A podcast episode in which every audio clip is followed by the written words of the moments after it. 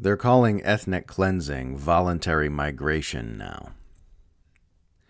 Israeli officials are now openly admitting that they're working on encouraging the migration of Palestinians from Gaza, ridiculously claiming that this migration would be voluntary despite their having deliberately made the enclave uninhabitable over the last three months.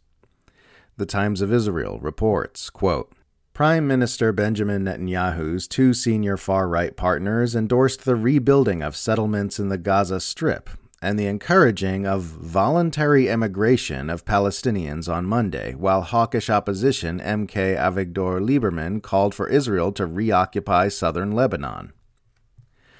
Speaking during their parties' res- respective factions meeting in the Knesset, National Security Minister Itamar Ben Gvir and Finance Minister Bezalel Smotrich presented the migration of Palestinian civilians as a solution to the long running conflict and as a prerequisite for securing the stability necessary to allow residents of southern Israel to return to their homes.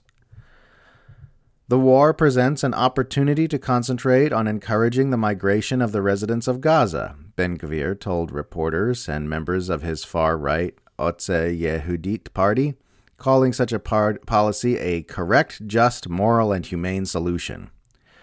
We cannot withdraw from any territory we are in in the Gaza Strip. Not only do I not rule out Jewish settlement there, I believe it is also an important thing, he said. The correct solution to the ongoing Israeli Palestinian conflict is to encourage the voluntary migration of Gaza's residents to countries that will agree to take in the refugees, Smotrich told members of his religious Zionism party, predicting that Israel will permanently control the territory of the Gaza Strip, including through the establishment of settlements. End quote. The repeated use of the word encourage stands out in these remarks, given that encouraging Gaza's inhabitants to flee their homeland is exactly what Israel's actions since October have been doing.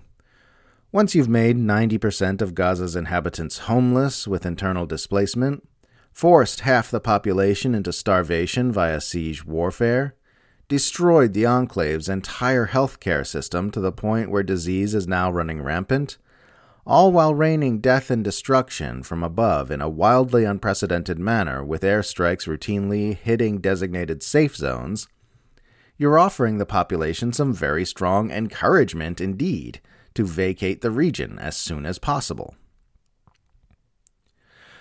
This obviously makes the argument for the voluntary migration of Gazans completely nonsensical, since violently coercing someone into doing something and ensuring that they'll die if they don't do it is the exact opposite of what the word voluntary means. But that's the slogan we're seeing pop up again and again as Israel draws closer to its final solution to the Palestinian problem in Gaza. Netanyahu and his cohorts have been repeatedly uttering phrases like voluntary resettlement and voluntary migration to describe the plan for Gaza's Palestinian inhabitants to either move to refugee camps set up in the adjacent Sinai Peninsula in Egypt or to be taken in by other nations around the world.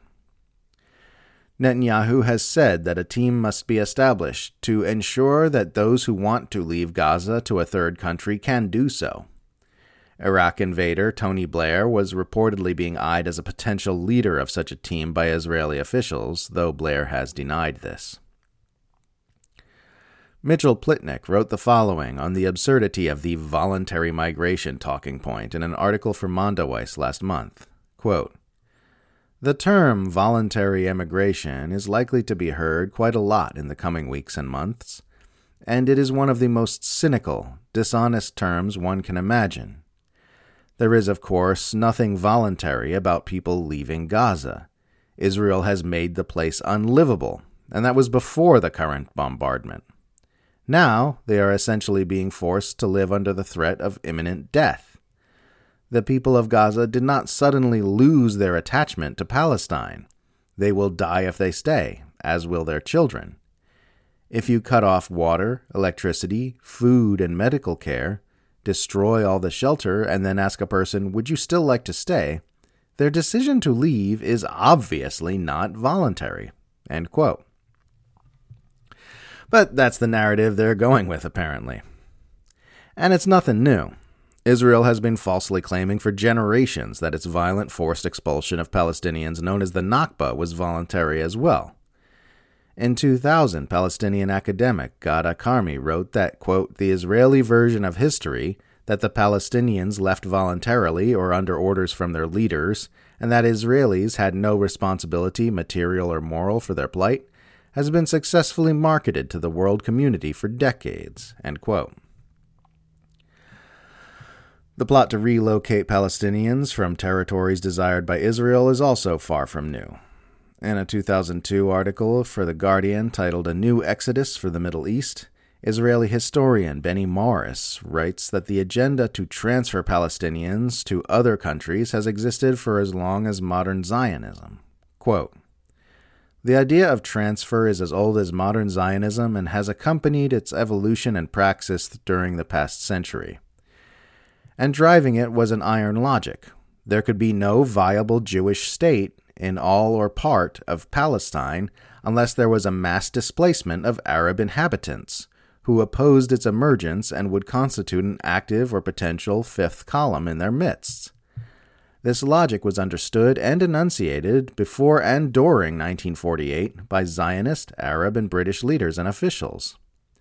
As early as 1895, Theodore Herzl, the prophet and founder of Zionism, wrote in his diary in anticipation of the establishment of the Jewish state We shall try to spirit the penniless Arab population across the border by procuring employment for it in its transit countries, while denying it any employment in our country.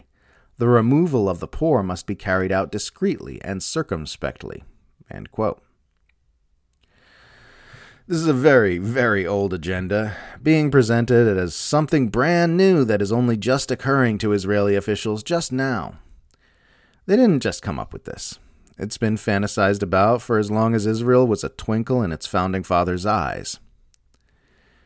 This is the real objective in Gaza. Not the elimination of Hamas, whatever the hell you want to pretend that looks like in practice, but the ethnic cleansing of Palestinians from the Gaza Strip. Hamas is not the target in Gaza. Hamas is just the excuse.